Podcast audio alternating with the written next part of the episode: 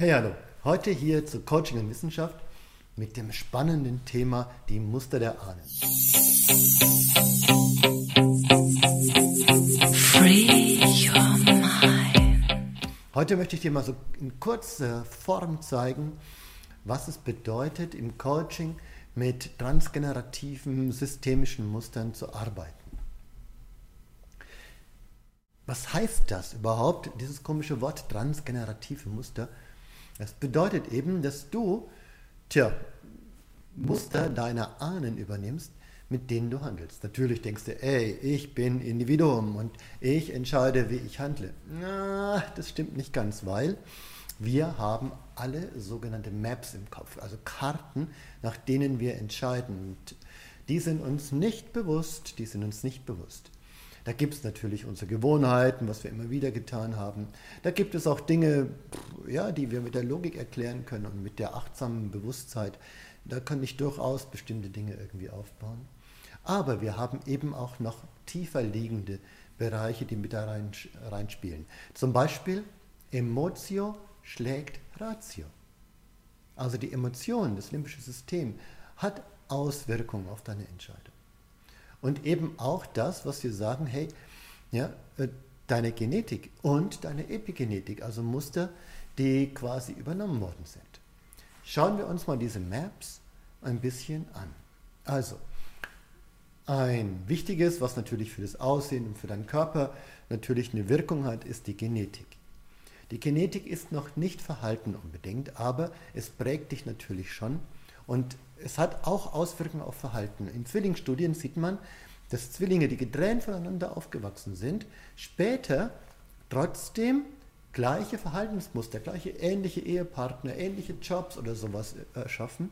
Und das ist schon signifikant messbar und nachvollziehbar. Nicht immer, aber es passiert. Das ist die Genetik. Und dann gibt es aber noch die Epigenetik, das heißt, es sind schon bestimmte Gensequenzen da, aber die müssen nicht aktiviert sein.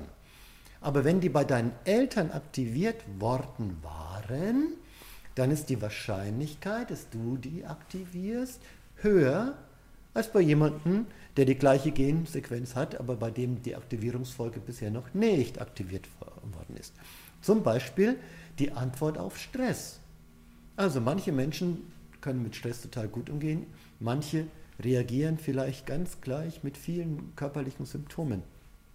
Und da gibt es eben bestimmte Trigger, Gensequenzen, die dazu führen, dass das Ganze stattfindet. Und hey, ich sage dir eins, du hast einen Teil davon von deinen Eltern mitgenommen. Je nachdem, wie die darauf irgendwie reagiert haben, hat ein Teil von dir auch. Und vielleicht bist du mehr Vater oder Mutter geprägt, der eine es besser, der andere es nicht so gut. Das hängt immer davon ab, ja, ähm, welche Reihenfolge du so ein bisschen mit äh, dich angeschlossen hast als Kind und was deine Aufgabe in diesem Leben ist. Also, Landkarten, nach denen entscheidest du. Überleg dir mal ähm, ein einfaches Beispiel. Also stell dir vor, eine Mutter geht mit ihrem Kind in einem Studie, in ein Spielzimmer, das Kind spielt, ist zwei Jahre alt und irgendwann mal fängt die Mutter an, ihr Gesicht einzufrieren. Das Kind wird spielen, spielen, spielen und sich irgendwann mal zu seiner Mama umdrehen und gucken, hey Mama, guck mal, ich spiele. Und dann sieht es die Mutter mit dem eingefrorenen Gesicht. Und dann wird es beginnen. Hey Mama, Mama, Mama, auf seine Art und Weise in die Kommunikation gehen, ja, versuchen die Mama anzustupsen oder was auch immer. Wenn das nicht funktioniert, dann wird es, genau, schreien oder ärgerlich werden, vielleicht wütend oder ja, Mama wirklich rütteln, also richtig sehr. Oder, wenn das nicht klappt, dann wird auch bei dem Kind der Freeze eintreten und auch das Kindergesicht friert ein. Hey, das sind zwei Minuten, zwei Minuten. Und in diesen zwei Minuten findet schon eine Prägung statt. Wenn die Mama das Kind dann gleich in den Arm nimmt und streichelt und sagt, hey, ist alles gut, ich habe nur keine Ahnung, ja, dann wird das Kind es der Mama gegenüber vergessen. Aber die Studien haben auch gezeigt, dass das Kind nachher keinen Bock mehr hatte, nochmal in dieses Zimmer zu gehen. Und das ist natürlich klar. Also es hat eine Prägung schon in diesen zwei Minuten stattgefunden. Es wurde emotional gelernt, weil es emotional aufregend war. Die Frage ist, wie ist es dann, wenn zum Beispiel aus dem Krieg vor zwei Generationen jemand nach Hause kam und völlig traumatisiert war und dann sein ganzes Leben sozusagen mit äh, dieser Familie gelebt hat. Ja? Das Freeze war was Normales. Wie prägt das dann? Und glaubst du, du kannst oder deine Eltern haben es geschafft, dann diese Muster nicht mitzunehmen?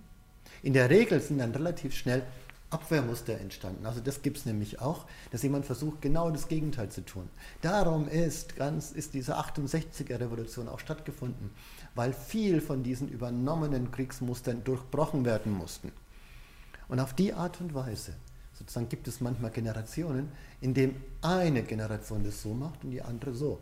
Genau das Gegenmuster. Also auch dieses Abwehrmuster ist noch immer Teil der Verletzung, die im Familiensystem steckt.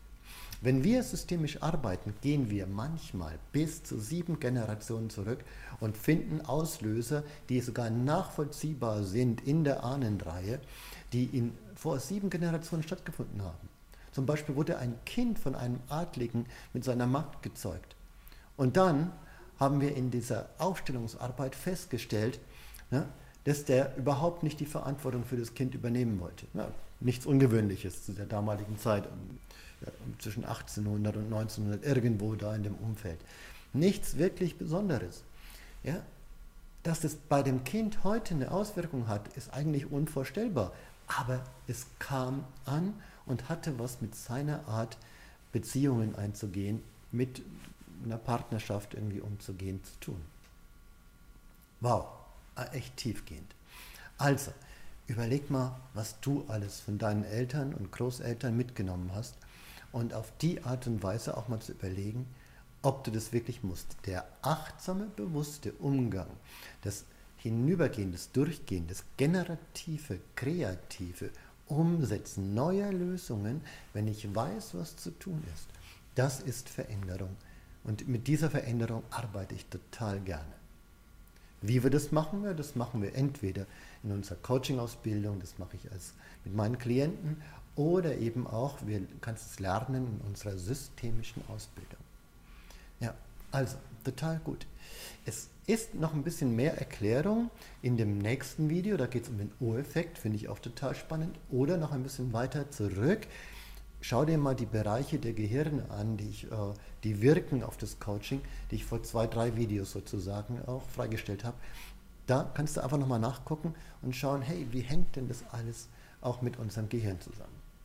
Also, du bist frei zu entscheiden, was du tun willst, aber denk dran, ein Teil von dir, der entscheidet auch nach dem, was du geprägt worden bist.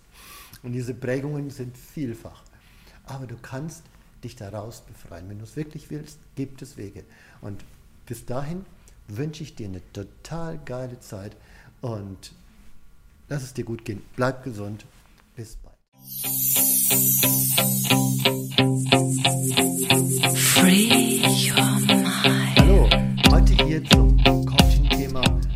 Muster der Wissenschaft. Oh, Kalle, Kuska.